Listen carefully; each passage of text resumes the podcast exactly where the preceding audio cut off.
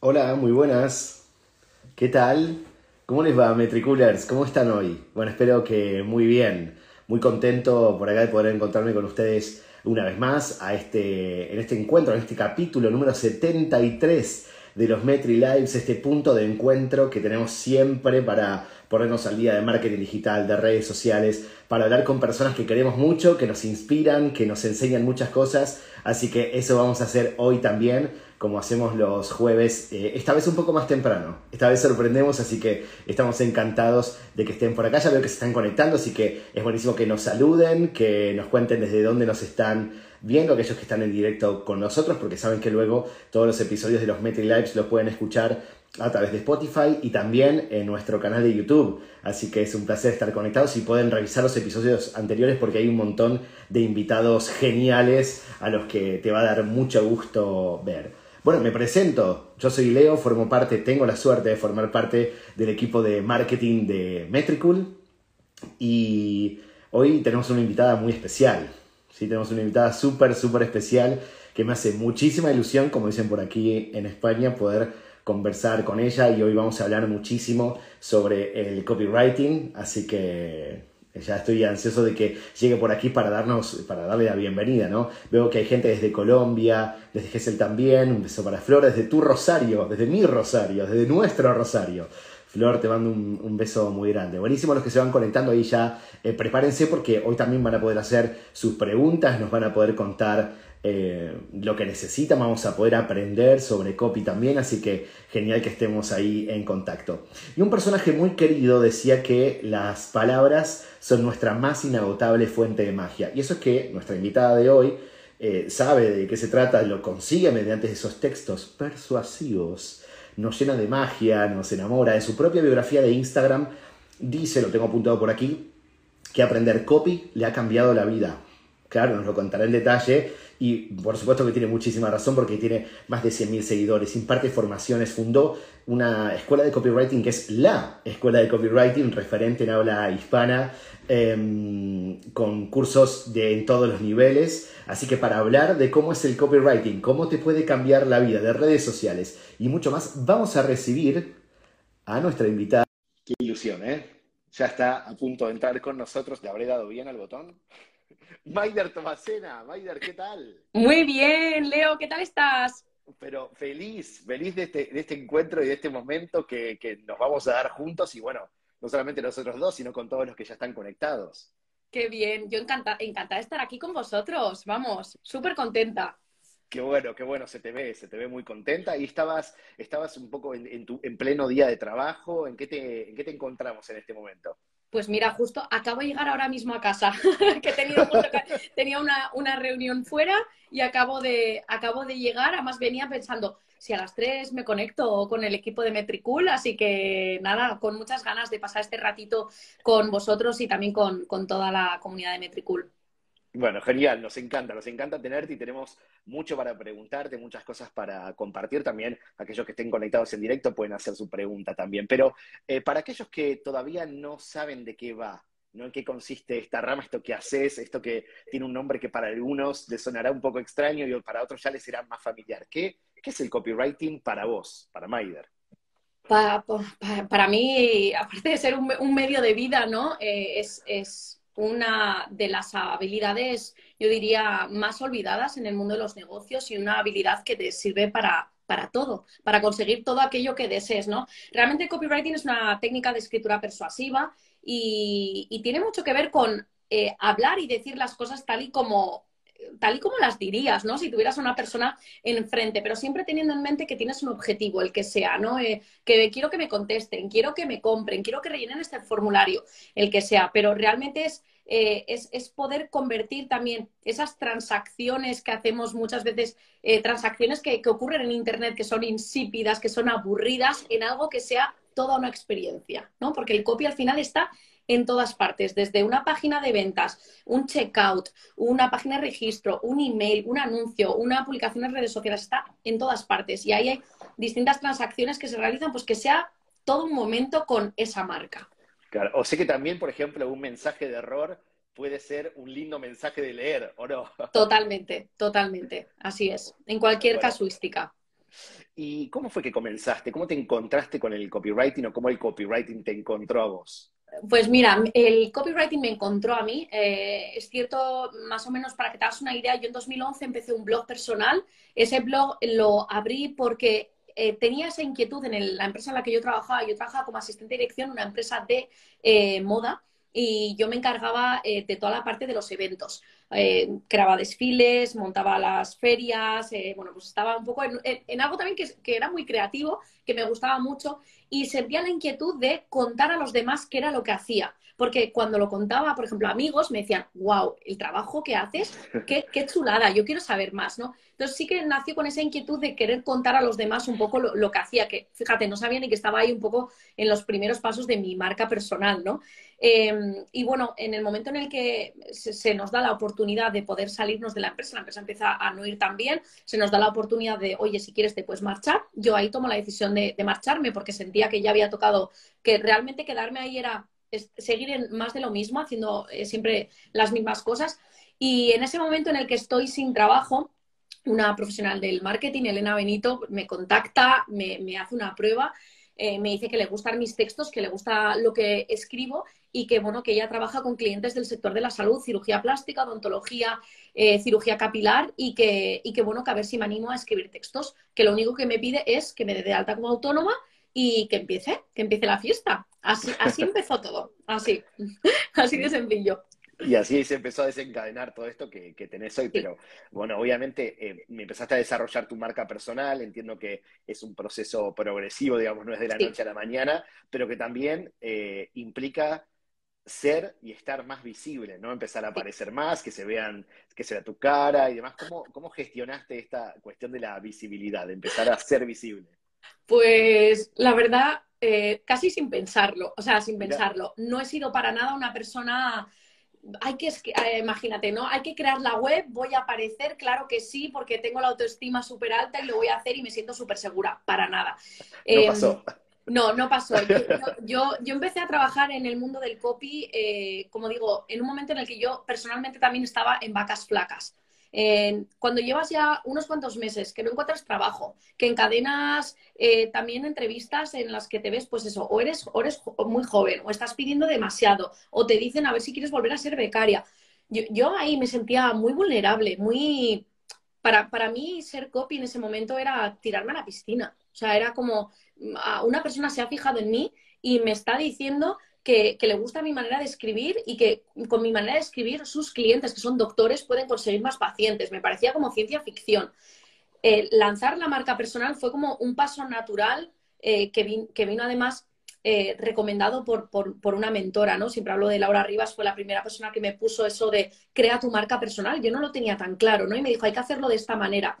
A, a mí me ha costado mucho luego salir. es verdad que lo hacía, creo que había algo en mi interior, esto que descubres el copy, dices, ¿cómo puede ser que la gente no sepa esto? ¿Cómo puede ser que se, eh, que se dé tanta, como eh, se haga tanto hincapié en los textos académicos, ramplones, aburridos, tal, ¿no? Porque al final eh, lo, lo, que dices, o sea, lo que dices en cualquier texto dice mucho de ti, de tu personalidad de marca. Si tus textos pues son aburridos, pues tu marca es aburrida. O sea, eh, yo pensaba, ¿cómo, ¿cómo puede ser que sabiendo todo esto la gente no sea consciente de ello, ¿no? Entonces, es cierto que me dejé llevar mucho más por este fuego interior que empecé a sentir de esto lo tiene que conocer la gente, esto lo tiene que saber, porque es increíble, porque si lo aplicaran, pues eh, ese entusiasmo que tú tienes cuando lanzas un producto o servicio o cuando estás trabajando en una empresa, yo he sentido este entusiasmo trabajando por una empresa de moda,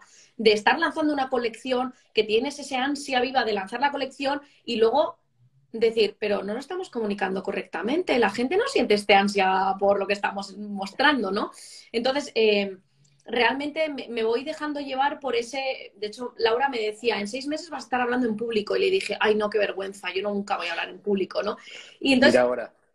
Pues te, ves en una cosa, en otra. Eh, de hecho, mis, eh, en las primeras formaciones siempre he hecho las, lo que son las tutorías, eh, siempre las hacía en audio porque me daba mucha vergüenza. Salió Snapchat y yo pensaba que eran los stories de ahora de aquí de Instagram. Y pensaba, pero qué vergüenza, por favor, y yo ahora tengo que salir aquí a, contar qué, o sea, ¿sabes? Era como, ¿qué voy a contar yo en Snapchat? ¿no? Y me daba, me daba mucha vergüenza. Y, poco a poco, pues te vas, te vas metiendo en esto, eh, te vas metiendo y vas como, no sé, ¿sabes? que Yo creo que hay, hay un cambio de chip cuando dejas de pensar que las, los demás te están mirando a ti. Realmente, y yo me veo más como un instrumento, ¿no? Maider, me veo a veces como un altavoz y a veces me imagino así, yo misma, como si fuera un objeto, me digo, yo soy un altavoz, ¿no? Y, digo, y la gente no se está fijando en mí, no está fijando en si hoy me he levantado así o asado, o cómo tengo el pelo, ¿no? Que al principio estaba como mucho más preocupada de esta parte, a nivel de, de, de, imagen. de imagen. y tal, ¿no? Y luego, luego es verdad que ya, eh, ya se te olvida, ya es como que haya, el otro día me, me preguntan, ¿te da igual si en esta conferencia metemos a 100 y si metemos a 500? Y yo decía, para mí es lo mismo. O sea, llega un momento que ya es, ya es igual, ¿no? Porque realmente tú sabes que estás ahí por hacer una labor y, para dar un mensaje y para ayudar a, a, otras personas y ya está, ¿no? No le das más importancia. Qué bueno, qué bueno esto que nos contás, porque seguramente más de uno a una que te está escuchando, te está viendo en este momento, que está haciendo su propio recorrido con su marca, con su desarrollo, y eso también, que sepa que todos vamos pasando por distintos momentos y que, bueno, siempre todo es desafiante. Desafiante, bueno, vamos a ir por más. Ya que hablábamos de tiempo atrás, de cómo era Maider en aquel momento, cómo era tu marca y demás, ¿cómo era el copy cuando empezaste y qué cambió hasta ahora? ¿Qué, qué, qué viste de distinto en el copy? ¿Cómo era el copy en ese momento? Pues mira, en ese momento la verdad es que copy no había mucho. O sea, me refiero, había cantidad de textos, pero eran textos informativos. De hecho, en esa época, estoy hablando de hace nueve años, casi diez, eh, se hablaba mucho de SEO y se hablaba de constantemente de seducir a, los motores de búsqueda. No se hablaba tanto de, oye, tu página web está ahí para seducir a un ser humano eh, y, tiene que seducirle y tiene que cautivarle y tiene que llamar la atención. Entonces, eh, a mí sí que me, parece que en esa época, aunque el copy no se hablara tanto de copy, era mucho más fácil destacar. Porque a nada que tú, eh, a, nada que, a nada que tu manera de escribir fuese diferente, y ojo, no estoy hablando que con el copy tienes que tratar de ser jocoso, divertido eh, o, tener un lenguaje soez. O sea, no tiene nada que ver con esto. Tiene más que ver con el eh, comunicar un mensaje que sea completamente diferente que una persona no, lo vea venir, que diga, wow, esto es diferente, esto que, me están diciendo eh, suena, suena a, algo que hasta ahora no lo había visto, ¿no?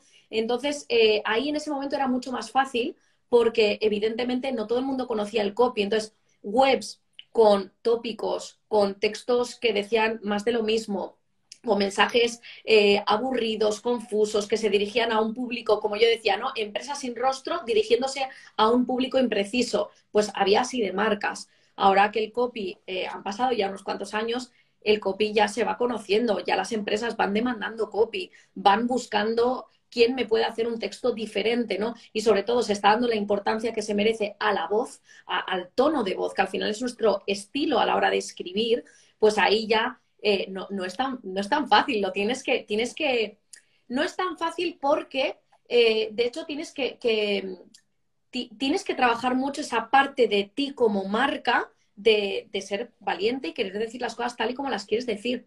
Y en general, lo que nos suele pasar es que intentamos como, es como, yo quiero sonar diferente, porque todos lo queremos, queremos ser diferentes, queremos sonar, pero a, a la hora de la verdad no lo queremos. A la hora de la verdad nos da miedo.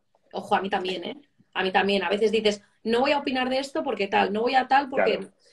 Eh, pero realmente el, punto importante está ahí. Entonces está claro que ahora mismo tenemos más competencia para destacar, pero que lo podemos hacer, pero hay un trabajito interno que tenemos que hacer.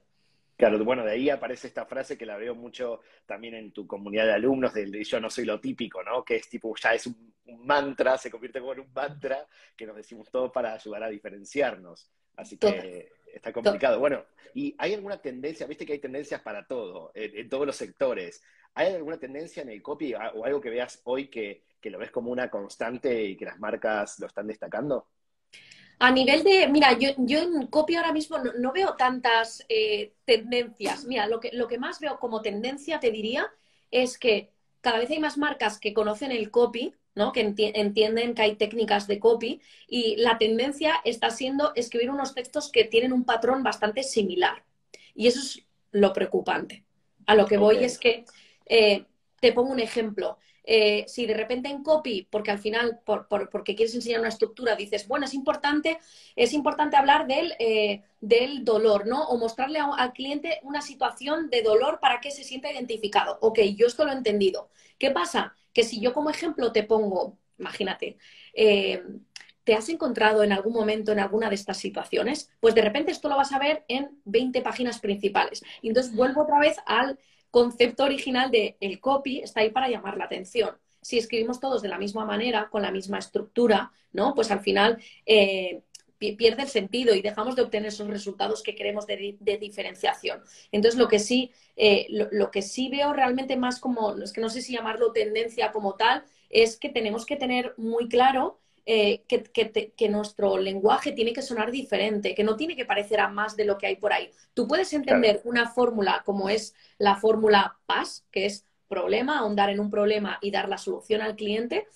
lo entiendes perfecto. ¿Qué pasa? Que al final todas las personas que aprenden copy luego quieren que les enseñes ejemplos, que es súper normal y damos un montón de ejemplos y de plantillas, pero muchas veces nos quedamos en eso. Y entonces ahí, ¿qué pasa? Que el copy que escribimos se vuelve un copy insípido, un copy que no es emocionante de leer, que no brilla, que no es, eh, muchas veces que ni siquiera tiene cohesión con tu marca. Y ahí es eh, donde tenemos que detectar enseguida que, no, que no estás siendo diferente, que es que está escribiendo lo mismo que todo el mundo, solo que ahora como el copy lo vemos, nos parece como todo muy... Eh, hay frases que ya nos parece que, uy, esta frase es diferente, no, y de repente la ves en, ese mismo sector, ves que un montón de empresas la, están sacando, ¿no? Yo como tendencias no, no veo así una, Fíjate, el copy es una, es una habilidad eh, que tiene, pero muchísimos, muchísimos años de recorrido. Ahora mismo le estamos dando, pues, esta luz, ¿no? Eh, porque la podemos aplicar en, es que incluso en textos de atención al cliente, la podemos aplicar en cualquier, es que incluso para despedir a un trabajador puedes aplicar copy. O sea, eh, entonces, ahora mismo es, eh, entender bien la técnica, pero luego ahí hay que tocar algo que está muy, que es algo muy personal eh, y, que, y que nadie puede mover y es el cómo somos nosotros. Y de ahí tiene que partir el copy para que suene diferente. Habías hablado de una de las fórmulas, de la fórmula Paz, y me empecé, a recordar, bueno, que en realidad hay muchas fórmulas que, que las vemos, de hecho las, aprendimos en la escuela o las podemos encontrar en tu blog. Eh, no sé, danos un consejo, porque si a lo mejor nos estamos acercando en este momento más al copy, obviamente vamos a estar más cercanos a las fórmulas para intentar aprender. ¿Cuándo es el momento o cuándo es conveniente usar una fórmula? ¿Cuándo hay que empezar a no tenerlas tan en cuenta? ¿Qué te parece? Mira, cuando empezamos, yo, sí que creo que es importante eh, que utilicemos una fórmula para que no te vayas por las ramas. Si, por ejemplo, además, es muy sencillo. Yo, realmente existen un montón de fórmulas, pero yo no escribo un copy. Mira, hoy que estoy terminando el copy de mi nueva web, eh, no estoy siguiendo un patrón de fórmulas. Mira, de hecho tengo aquí todos los titulares y títulos que he creado para la voz de Fold. Mira, esto en primicia, que estaba ahí dando vueltas. Yo escribo mucho a mano. Y claro que yo puedo saber que en una página principal voy a empezar diciendo eh, lo que mi cliente quiere y el subtítulo igual es mi solución, ¿no? Te podría poner como fórmula, ¿vale? Esto estaría bien y esto me ayuda a decir, vale, ¿qué quiere mi cliente? Quiere unos textos que convierten. ¿Cuál es mi solución? Que a través del copywriting tal. Pero claro, yo no me puedo quedar solo con eso. Yo, yo ahí tengo que hacer una batería de, de mensajes y de, y, ver, porque hay veces que igual voy a romper ese patrón. De hecho, lo que voy a hacer en mi página principal es romper ese patrón y decir, no voy a seguir la fórmula, porque no me gusta. No me gusta cómo está sonando o me parece que es más de lo mismo. Y entonces ahí digo, pues con total libertad, pues lo voy a, lo voy a quitar. Entonces, cualquier persona que empieza, yo siempre digo, aprende copy y mira las fórmulas, los patrones y tal. Pero, por ejemplo, mira, generalmente los, con los alumnos que, con los que más hablo, que son los de la certificación o el máster, eh, a ellos les repito mucho esto de, vale, ya has conocido las técnicas, ya sabes todas las fórmulas que hay, ahora olvídate de todas ellas, porque ¿qué pasa? Que eh, más, más conocemos las fórmulas que hay, los patrones que hay, más nos volvemos a encorsetar. O sea, empezamos a perder, nuestra escritura empieza a perder su gracia. Es como que ya escribir es, es, un, ah, qué rollo, qué rollo, porque Maider me ha dicho que la fórmula AIDA la debería meter aquí, pero el título, pero tal, y entonces tú lees en voz alta y dices, pero qué porquería de texto acabo de escribir. O sea, y es por, por, esta presión que sentimos de que hay que encajar en la fórmula, en el tal. Entonces, eh, para mí es buenísimo, hay que tener fórmulas. Yo ya digo, casi todo lo estructuro muchas veces con la fórmula AIDA, que es atención, interés, deseo y acción, prácticamente todo. Pero es que vuelvo a repetir lo que te decía antes, hasta un despido. Prácticamente estoy pensando en la atención, o sea, eh, o en lo más importante lo voy a decir justo al principio. Hola, mira, siento lo que te voy a decir, pero estás despedido. Y es lo primero que te voy a contar. No te lo voy a contar hasta el al final, ¿no? O sea, ¿me entiendes? Que al final esto lo, voy a aplicar en, todo y además no es un eh, para las ofertas, Aida, para el tal, pas, no. O sea, no, porque no, no siempre es así. Eh, tiene que tener sentido y para mí aquí la prueba de fuego tiene que ser, tú tienes que leer en voz alta esto y que no te, no te parezca ciencia ficción decírselo a alguien a la cara. O sea, porque muchas veces eh, eh, es, lo que nos ocurre, que leemos en voz alta el texto y decimos, ostras, pues que yo, yo no se lo diría así a una persona. Y mira, a mí, ¿sabes qué me está ayudando mucho también? Porque yo en esto no dejo de aprender, siempre digo, o sea, eh, hay muchísima gente que escribe mejor que yo y que escribe mejor copy que yo. A mí eh, hay plataformas como por ejemplo TikTok, me ayuda mucho a entender, por ejemplo, el cómo estructurar un mensaje. Que hay veces que tú crees, dices, a mí se me da muy bien hacer un carrusel en Instagram, ¿no? Y, y por ejemplo, esta fórmula que te digo de AIDA, poner la atención en la primera, ¿no? En las siguientes igual va a ser el interés, luego el deseo y la acción. Pero en TikTok de repente no funciona igual y me doy cuenta de ello, digo, en TikTok la atención la tengo que hacer trabajar de otra forma. Entonces, al final, pues necesito experimentar, experimentar con mis propios contenidos y ver qué es lo que eh, mejor me funciona. Entonces, eh, técnicas, fórmulas, sí, ok, todo, tienes que aprenderlo, tienes que entenderlo, pero luego, eh, para mí, luego tiene mucho de sentido común, de conectar con lo que te dicen las tripas y, y entendiendo muy bien a quién te estás dirigiendo, que esto se nos olvida, se nos olvida más de lo que creemos. Sí, total. Bueno, me encanta, me encanta porque este proceso es súper interesante y también lo veo mucho en, bueno, nos interesa a muchos porque digo, tenés una gran comunidad tanto en tu cuenta eh, personal o de marca personal, por así decirlo, como la de la escuela, es decir, cada vez somos más las personas que queremos aprender eh, sobre, sobre copy. Y bueno, contarte, preguntarte en realidad también, ¿cómo fue ese paso de, bueno, yo soy Maider, tengo mi marca personal y demás, cómo surge el llegar al punto de lanzar la escuela y empezar a pensar ya no en Maider como una persona que trabaja sola, sino como un equipo? Bueno, esto, esto ha sido difícil. Eh, he tenido primero dos intentos de hacerlo y, no lo hice bien. Eh, y, no, y realmente yo, yo, sé que aquí parte del problema pues era yo en ese momento. Ayer lo compartía, de hecho, en un grupo con copywriters que les decía, eh, no, no es fácil porque tú quieres tú quieres eh, que, en este caso, pues eh, crear una escuela y que la escuela crezca y que salgan las cosas, pero tienes que delegar y tienes que dedicar tiempo a esas personas que van a estar dentro del equipo, ¿no? Y cuando no tienes tiempo y lo haces tarde, lo haces cuando estás con mucho trabajo, pues las cosas no salen bien, evidentemente, ¿no? Entonces, yo he tenido, yo he tenido ahí dos, intentos y luego ya en la, tercera, ya cuando vamos eh, creando la, escuela, pues lo haces un poco, poco a poco, metiendo mucho la pata, liándola muy parda, también. Eh, y esto es muy difícil para una persona que es eh, perfeccionista eh, y luego que eres pues emprendedora, ¿no? De, decir, ay, mis cositas, lo hago yo todo, yo sé hacer. tienes que trabajar mucho tu ego también de, a ver, bonita, que estás aquí con él. Yo, yo lo hago maravillosamente bien y nadie lo va a hacer como yo, ¿sabes? Y, y ostras, es, un, es un viaje, es un viaje. es, es también tener fe ciega en que otras personas lo pueden hacer igual o sobre todo lo hacen mejor que tú y que está bien, o sea, y que está bien y que, te tienes que dejar llevar en ese sentido, ¿no? Entonces, eh, el proceso luego ha sido muy natural porque de tener una formación ya, eh, ya creada, eh, que ya la tenía aprobada y tal, que ya funcionaba, de ahí saqué una segunda formación y fue como muy natural sacar una escuela, porque era como que faltaba algo. Y aparte porque yo también quería retirarme de, esa, de ese de ese estar en primera fila. Porque, porque es genial, tienes tu marca personal y está muy bien, pero es verdad que también requiere mucho de ti. Y claro, yo no siempre tengo tiempo. Imagínate, puede ser puedo hacer una formación y decir, es que yo no quiero estar en primera fila, que esté otra persona, que esté un profesor, que, estén varios profesores, que esté un equipo eh, detrás, ¿no? Entonces, realmente fue algo natural dar ese paso pues pensando también a futuro, diciendo, bueno, pues creo la escuela, creamos ese legado y ya veremos lo que ocurre, ¿no? Me gusta. Bueno, contarles a los que nos están viendo y luego escuchando que yo fui alumno de la certificación de copywriting. Mira lo que tengo acá. Ah. me lo imprimí hace poco porque, bueno, dije, creo que es momento de volver a hacerlo, de repasarlo y eso. Así que acá tengo mis notas y mis cosas y eso. Así que lo uso como referencia siempre. Y además me encanta porque, bueno, todo se ve muy lindo, todo el diseño, los colores. Bueno, súper fan de todas estas cosas.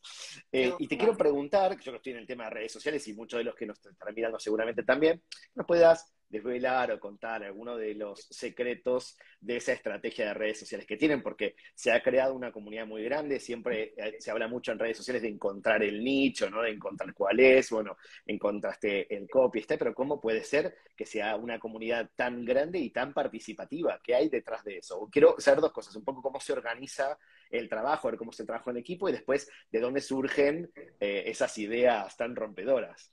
Bueno, al final... Em, por ejemplo, en, lo que es la cuenta de la escuela, cuando, cuando la empezamos, eh, sobre todo el tener muy claro a qué tipo de cliente nos estamos dirigiendo o qué tipo de, lector, mejor dicho, ¿no?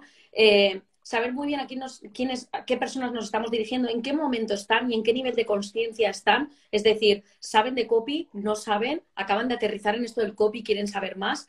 Entonces, eso nos, nos ayudó en un primer momento a entender muy bien qué tipo de contenidos teníamos que crear. Es verdad que luego ahí la experimentación te ayuda mucho, porque te das cuenta de repente que el típico contenido, que esto me ocurre todavía a día de hoy, que si yo saco un contenido que dice qué es el copywriting, funciona súper bien, cuando para mí es súper básico, porque digo, claro. pues hace nueve años estaba contando qué es el copywriting, ¿no?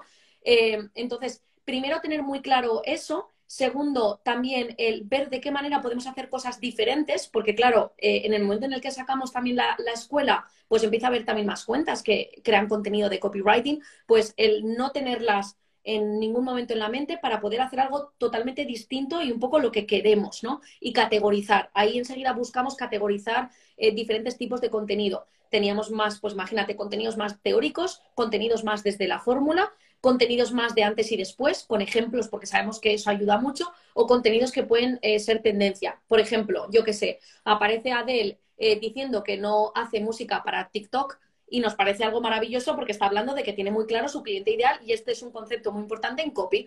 Cogemos esa noticia y la, y la volcamos en, los contenidos de, la escuela, ¿no? Eh, entonces, toda la creación de contenidos, la, estrategia que se ha ido llevando a cabo tiene mucho que ver con todo esto, con, eh, hacer un balance equilibrado entre distintos tipos de formatos y también eh, qué es lo que queremos nosotros comunicar. Yo, si te soy sincera, no... Eh, no, creo que, o sea, no creo que luego que sea, o sea, no quiero que me A ver, a ver, a ver qué vas a decir. A ver qué voy a decir. no creo que luego creo que hay muchas de esas cosas a nivel de contenidos que hacemos muy bien, pero en otras, por ejemplo, siempre nos hemos relajado mucho. Por te voy a poner un ejemplo claro. En redes sociales al final estamos para crear contenido, para conectar con, y conversar con nuestras audiencias, pero también para vender. Y nosotros es algo que nunca hemos trabajado. La parte de la venta la hacíamos solo en momentos muy eh, puntuales como puede ser un lanzamiento. Pues de repente todos mis contenidos van de lanzamiento, lanzamiento, lanzamiento. Pues realmente nuestros contenidos deberían ser una, un balance entre eh, contenido eh, para, para, entretenerte, para educarte, para, para, lo que sea, y luego contenido también para vender o para tener muy claro ese objetivo. Oye, mi objetivo en Instagram es conseguir más leads o aumentar el número de impresiones. Hasta ahora nunca lo hemos tenido en... O sea, y mm, de hecho, em, lo podéis ver ahora en la escuela de copywriting, que estamos eh, justo en un momento de reestructuración a nivel de contenidos, que hemos bajado mucho el, todo lo que estamos compartiendo para volver a revisar qué es lo que vamos a hacer. Porque de repente también, y aquí volvemos un poco a lo que estábamos contando antes de hacer las cosas diferentes. De repente cuando ves que hay, ese, hay formatos que se van quemando, que todo el mundo los está haciendo, que incluso en nuestro nicho, que al final es normal, hay personas que pueden estar fijándose en el tipo de contenidos que estamos publicando y se están replicando contenidos similares, pues dices, tenemos que cambiar y tenemos que revisar. Y ahora mismo, mm, ahora mismo nos, nos, pillas en ese momento de vamos a revisar cómo lo hacemos y qué hacemos para volver a, eh, generar contenidos y hablar con nuestra comunidad, pero igual desde otro ángulo. También estoy viendo que eh, ahora con el tema de Reels empiezan a aparecer más los miembros del equipo y les podemos poner cara, ¿no? Y esto, que, digamos, ¿cómo partió esta decisión? ¿Por una cuestión de, bueno, favorecer al algoritmo que le gusta o se comenta que le gustan mucho más las caras y a nosotros nos gusta ver más personas? ¿O fue una decisión de, a ver, creo que es momento de, el equipo ha crecido, ¿no? Son, cada vez son más, y es momento de mostrarlo? ¿Qué, ¿Cuál fue el punto de partida? Pues yo te diría un poco de todo. Eh, tenemos que probar y experimentar en nuevos formatos, como pueden ser los reels, eh, y para nosotros no tenía sentido pues que los reels solo los hiciera una misma persona, porque al final da esta sensación, o yo, por ejemplo, ¿no?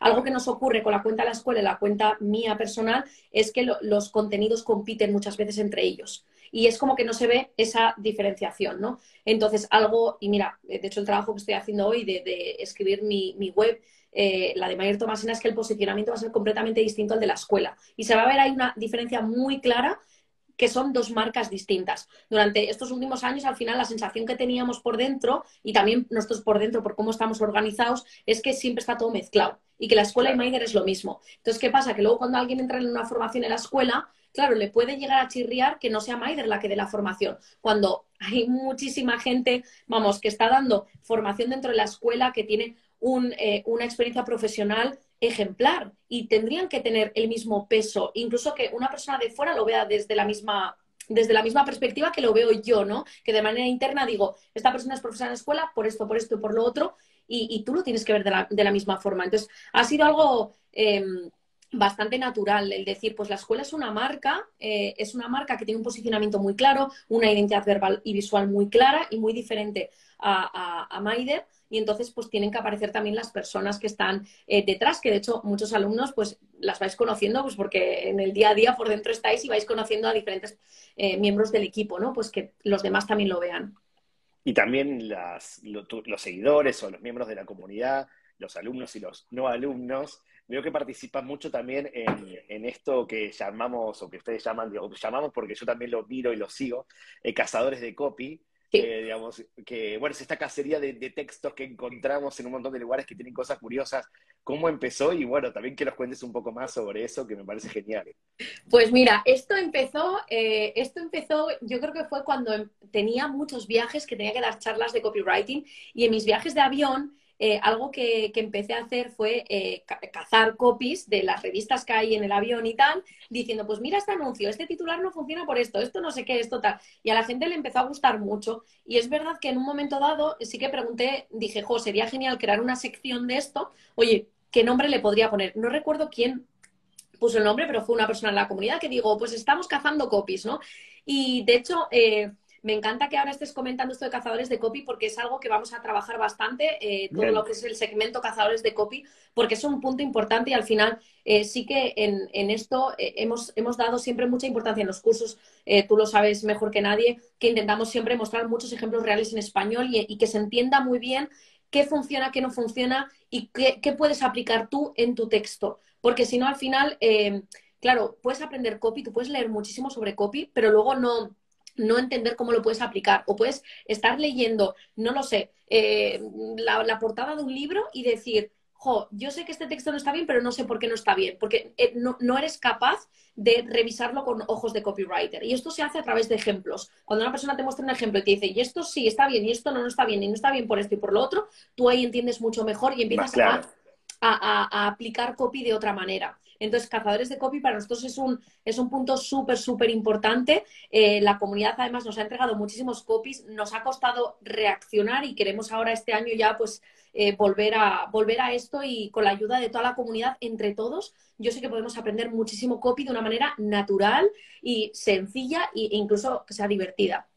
Claro, bueno, justo me acordaba de Cazadores de Copias hace unos días que estuvimos con el equipo de Métrico en el Google Campus, que en el baño tenía, bueno, estaba, lo ponía en inglés, ¿no? Pero decía algo así como, déjalo tan limpio como el historial de tu navegador, ¿no? Entonces, era, bueno, ese tipo de cosas curiosas, yo creo que también el, ejercicio de empezar a, a ver estas cosas en lo que leemos, creo que puede llegar a ser interesante. Y ahora me imagino que así como lees cosas que te gustan un montón, debe haber, no sé si tendrás tipo algunos talks o algunas cosas que te molestan, eh, o no sé cómo, cómo sos escribiendo, pero no cuando escribís copy, es decir, cuando escribís por WhatsApp, eh, pones hola, coma, o pones el, signo de pregunta al inicio.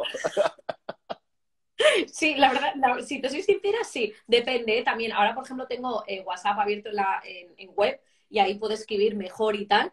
Eh, de hecho, una persona de, que, hasta ahora estaba trabajando con nosotros en el equipo, ahora me, ha pedido que le, pues que le hiciera un testimonio y tal, y justo me ha mandado ella una parte que, había, que tenía ya puesta y le he dicho, no, no, yo lo voy a reescribir y lo he reescrito y es verdad, es que soy muy de punto, coma, tal, luego incluso mucho icono. Mira, ahora de hecho estoy, eh, dentro de dos semanas me voy con todas mis amigas que ellas celebran sus 40 años y nos vamos a Ibiza y he estado organizando junto con otras dos amigas todo lo que es el viaje. Y a mí me gusta esto de crear el planning. Pues he creado todo el planning y todo con sus iconitos, sus emojis de barco tal, el viaje tal, el tal, he hecho capturas de pantalla, todo monísimo, hasta la lista, la playlist de, Spotify con la descripción muy bien pensada, pensando en ellas, ¿no? Madre mía. Y sí, me, me gusta, me gusta escribirlo así bien, sí. Bueno, sé que, que usás todas las tildes y todos los sí, signos. Todo lo que haga falta. me encanta, me encanta. Y hay, hay palabras que vamos a, a, un punto que veo que están llegando algunas preguntas también con esto. Hay palabras que realmente nos ayudan, por ejemplo, a vender más. Hay unas palabras claves que son infalibles. Bueno, eso, eso, es lo que dicen, ¿no? Eh, palabras como garantizado, palabras como gratis, palabras como nuevo, como ahora, como, bueno, la palabra más persuasiva que puede eh, que, tenemos al final del diccionario es tú, hablar de tú en segunda persona del singular. Yo, yo creo que en esto eh, tendríamos que probar bien también cómo funcionan, porque hay veces que eh, lo, estoy viendo cada vez más en textos, en textos de empresas de un tamaño más grande que tratan de utilizar mucho palabras como garantizado, efectivo, pero es que depende cómo depende del mensaje que estén dando, suena no me lo creo. No me lo creo, no me creo esto que estás diciendo, ¿no? con mucho garantizado efectivo y tal. Entonces, eh, claro, yo pienso, vale, son palabras poderosas, esto es lo que dicen en todos los libros, esto lo dicen en todos lados. Digo, pero igual nos pasa como nos pasa con el copy. En general, ¿no? Lo que te decía antes de hace nueve años ya ver un texto, eh, un texto diferente era como, wow, esto es diferente, pero ahora estamos viendo tantos textos diferentes que ya nada, no lo sé, no lo sé, no, hay, no, no, no tengo la respuesta. es algo que yo me pregunto, ¿eh? No sé. Sí, sí. Yo creo que, a ver, bueno, lo mismo igual con estas palabras baúl, que son las que a lo mejor ya tenemos que dejar de usar. Hay algún momento que, que empezás eso a ver mucho una palabra y ya la empezás a descartar. Y decís, bueno, esta palabra a partir de ahora ya no va más. Sí, hay, bueno, yo hay, yo, eh, palabras, mira, por ejemplo, frases que no, no soporto, o sea, eh, por ejemplo, y lo, lo aparte de todos los tópicos, sobre todo luego mensajes, el no te lo puedes perder o te lo vas a perder o eh, similares, no puedo, no puedo. O sea, lo veo en un texto y digo, ay, oh, oh Dios mío, por favor, no. Y luego también, eh, cuando veo muchas veces, ¿sabes? Y esto ocurre en las marcas personales, con el creo. Creo, yo creo que debería, pero además lo, hablo con copywriters, por ejemplo, les digo, tú no puedes en una reunión decirle al cliente, creo que debería, o sea, tienes que ser muy rotundo. Si ya empiezas con el creo, con el mi objetivo es ayudarte a esto, parece como que no lo vas a... Entonces, cuidado con este tipo de expresiones para que en todo momento se te vea contundente y que, tienes autoridad en, este campo, ¿no? Porque luego, si no, por nuestra manera de expresarnos, el cliente puede sentir que está hablando con un, junior, por ejemplo, o con una persona que no tiene mucha idea o que sí dice que es experto en, pero no siente que es tan experto. Entonces, eh, eh, ese tipo de, palabras cuando las veo, mira, hace poco además eh, hicimos un proceso de selección buscando copywriters y cuando vi los textos que, nos entregaron, eh, me llamó mucho la atención, pues eso, ¿no? Muchos, muchos creos, muchos adverbios, muchos adjetivos y era como que yo sé que es un tema de estilo y luego habría que pulirlo, ¿no? Pero a, a mí me decía ya mucho en cuanto a la base de copy que podía tener igual esa persona, ¿no? Bueno, bien, bien para tenerlo en cuenta y yo me imagino más de uno apuntando. Me está escribiendo Sole, en realidad Sole es mi hermana, está con Fer, mi hermano que es su cumple de mi hermano hoy, así que me están, bueno, mi hermana... Bueno, felicidades. En la, en la, familia somos todos súper fan y justo me está poniendo que nos cuentes algo acerca de los lanzamientos, como fue en su momento el campamento, el viaje. Evidentemente, el lanzamiento es un momento importante a nivel negocio, a nivel de comunicación. Bueno, ¿desde dónde parten esas ideas para los lanzamientos? Bueno, pues mira, esas, eh, esas ideas la verdad es que eh, parten de, desde primero saber bien qué queremos comunicar, que lo queremos hacer de forma diferente y de ahí buscar también metáforas, ¿no? Eh, al final, aquí ya, ya empieza como esa lluvia de ideas de, oye, ¿cómo podemos al final empaquetar todo este mensaje en algo que sea sumamente atractivo para los demás. Entonces aquí siempre hemos tratado de volver otra vez a lo que te decía antes, de intentar hacer las cosas diferentes. Si justo en ese momento se está haciendo muchísimos lanzamientos a los Jeff Worker, pues, ¿no? Que la fórmula, la launch fórmula tan conocida de los tres vídeos más un último vídeo de venta, pues vamos a empaquetar todo esto en algo diferente, como pues, eh, por ejemplo, nos ocurrió en su día, lo hicimos con un campamento, en ese campamento fue un mes entero enseñando copy, eh, todo el lenguaje, el universo verbal eh, de ese lanzamiento tenía que ver con, el con, con actividades de campamento, pero muy unidas a las palabras. Entonces, eh, intentamos buscar como esa unión. Taller de textos fue más bien con un, un garaje, todo el tema mecánico, la revisión de textos, tenéis que pasar por el taller mecánico, yo con mi buzo de mecánica. Siempre hemos intentado como buscar un poco esa manera de hacerlo diferente. Eh, si te soy sincera, este año, por ejemplo, ahora mismo no, tenemos pensado ningún tipo de lanzamiento de esa envergadura, por lo que te decía antes con el tema de los contenidos, de, ¿y si se vuelve esto una caricatura y se vuelve contra nosotros? Este tipo de lanzamientos, ¿no? Entonces, ahora mismo estamos en esa reflexión de decir, igual es el momento de cambiarlo, igual es el momento de cambiar ese, eh, ese lanzamiento, hacer algo diferente, eh, igual no tiene que ser ya un taller, igual tiene que ser otra cosa, no lo sé, eh, no, tengo ni idea, pero estamos un poco, em, te, lo cuento porque es, tal cual y para que veáis además que, que, no es algo que, llevamos meses de pensando, venga, lo vamos a hacer así y que en todo momento en el que estamos viendo o sintiendo que esto es más de lo mismo, nos retiramos. Entonces volvemos otra vez y decimos, ¡buah!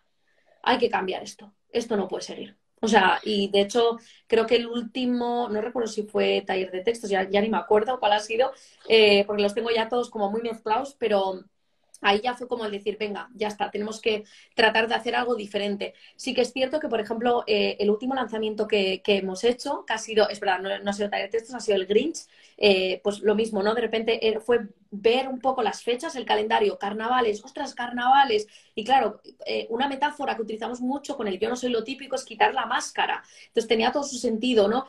Pues vamos a, va a tocar el tema del carnaval, tal, la máscara, y luego además en el taller, ¿qué vamos a hacer? Les vamos a poner a escribir, que al final siempre, que al final teoría, teoría, teoría, eh, te enseño ejemplos, pero luego tú no haces nada, pues no me sirve, vamos a practicar, ¿no?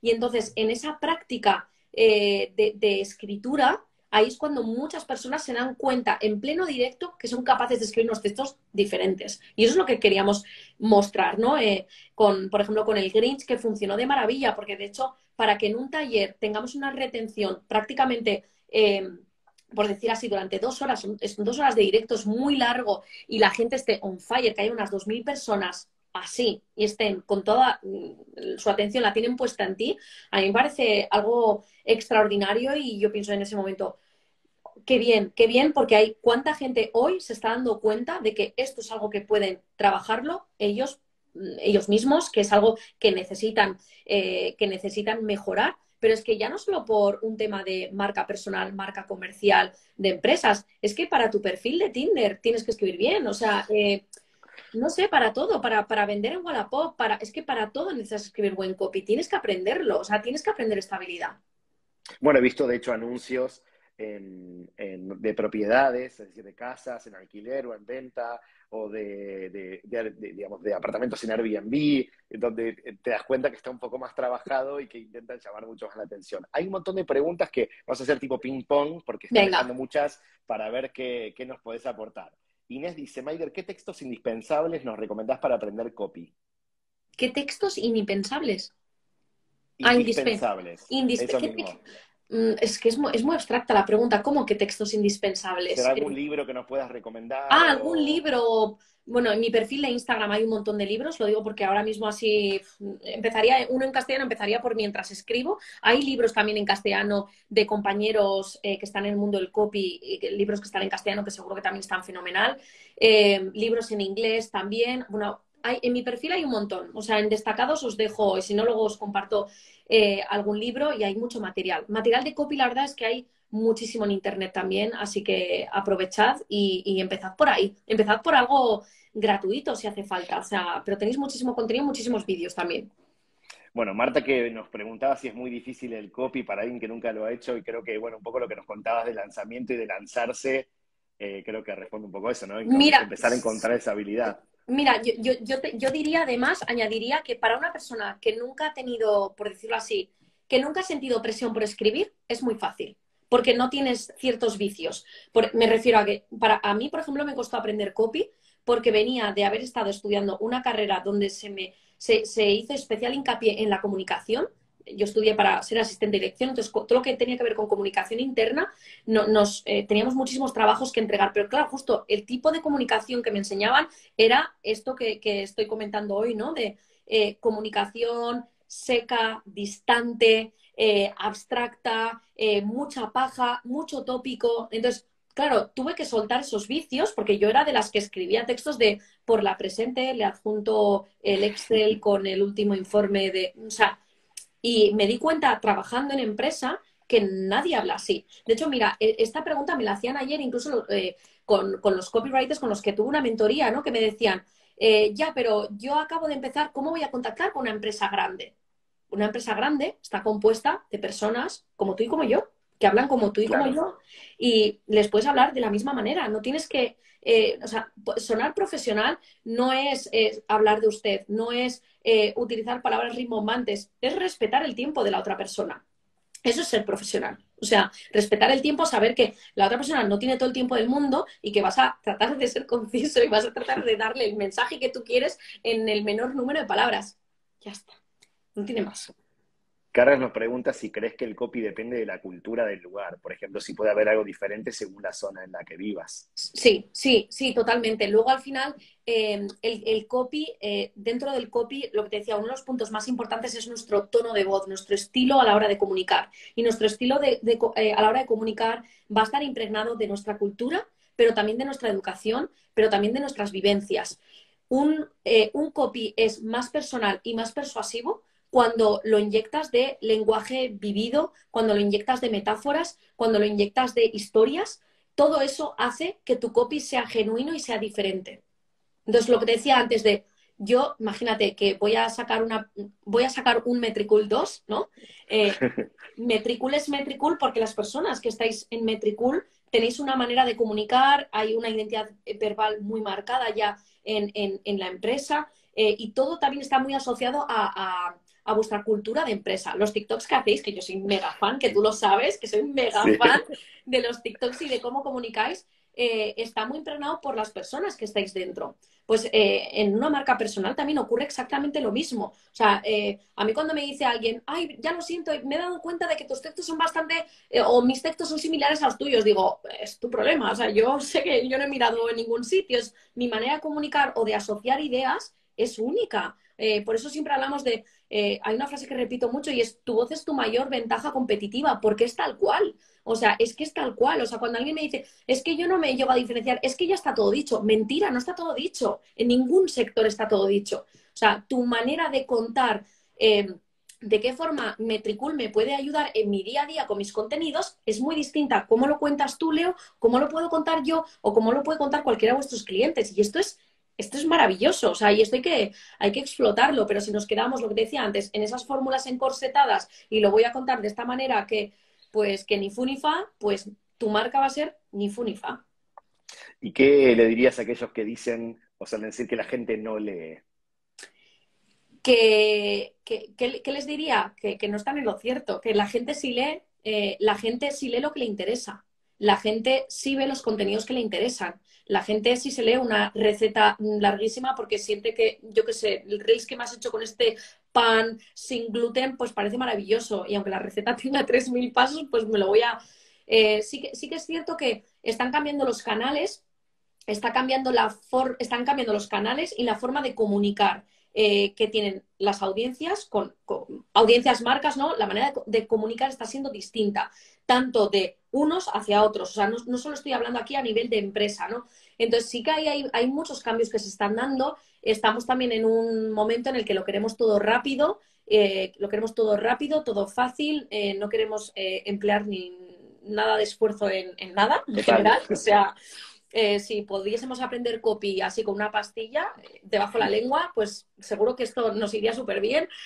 Pero, pero es cierto que cuando luego quieres, eh, quieres realizar una inversión eh, no sé, ya de un cierto importe, pues empiezas a mirar muy bien dónde estás dejando tu dinero. O sea, a mí me pasa hasta, para no sé te pasa a ti, cuando me instalo aplicaciones, que veo que luego van a ser de pago, estoy todo el rato revisando bien y qué, qué lleva, qué no lleva, qué... Porque, jolín, luego de repente me veo pagando una, una aplicación durante un año y no pudiendo devolverla. Y luego no la utilizo, ¿sabes? así. Y pero ah, como ya como una situación extrema, ¿te lees los términos y condiciones? Mm, yo no, yo personalmente no, no soy de esas, no. Ok, ok, bueno, está bien, creo que hemos encontrado un límite. Sí, creo que, encontramos ahí. Totalmente. Bueno, la verdad es que me, encanta poder conversar con vos, sabes que, eh, que, te admiro mucho, que he aprendido muchísimo con vos eh, en todo sentido, porque siempre ver cómo personas se encuentran, aquello que les gusta, les apasiona, y que no solamente lo pueden convertir en un negocio y vivir de ello, que tiene un punto súper importante, sino que pueden inspirar eh, a otros y enseñar a otros, y creo que hay muchos de, tus alumnos que, muchísimos, una gran mayoría que están trabajando esto. Justo alguien preguntaba de cómo, bueno, de conseguir a alguien que le hiciera copy o cómo empezar. Es como que se, armó como todo un, algo muy grande, ¿no? A partir de esa ilusión, ese deseo o ese comienzo que tuviste y que además nos dediques este tiempo a nosotros a Metrical, que sé que somos amigos, tanto la escuela de copy como Metrical, siempre tenemos muchas cosas en común y los queremos mucho, pero bueno, yo encantado de haber tenido la suerte de charlar con vos. Pero antes de irnos, eh, ya sabrás la, dinámica porque ya estuviste con nosotros otras veces. El, nuestro invitado anterior dejó una pregunta eh, sin que supiera que, bueno, ibas a ser vos eh, la, invitada. Y en realidad, como ese invitado evidentemente no es lo típico, hizo dos preguntas. Así que yo no sé si hacerte una u otra o las dos, así que te voy a hacer las dos. A ver, a ver.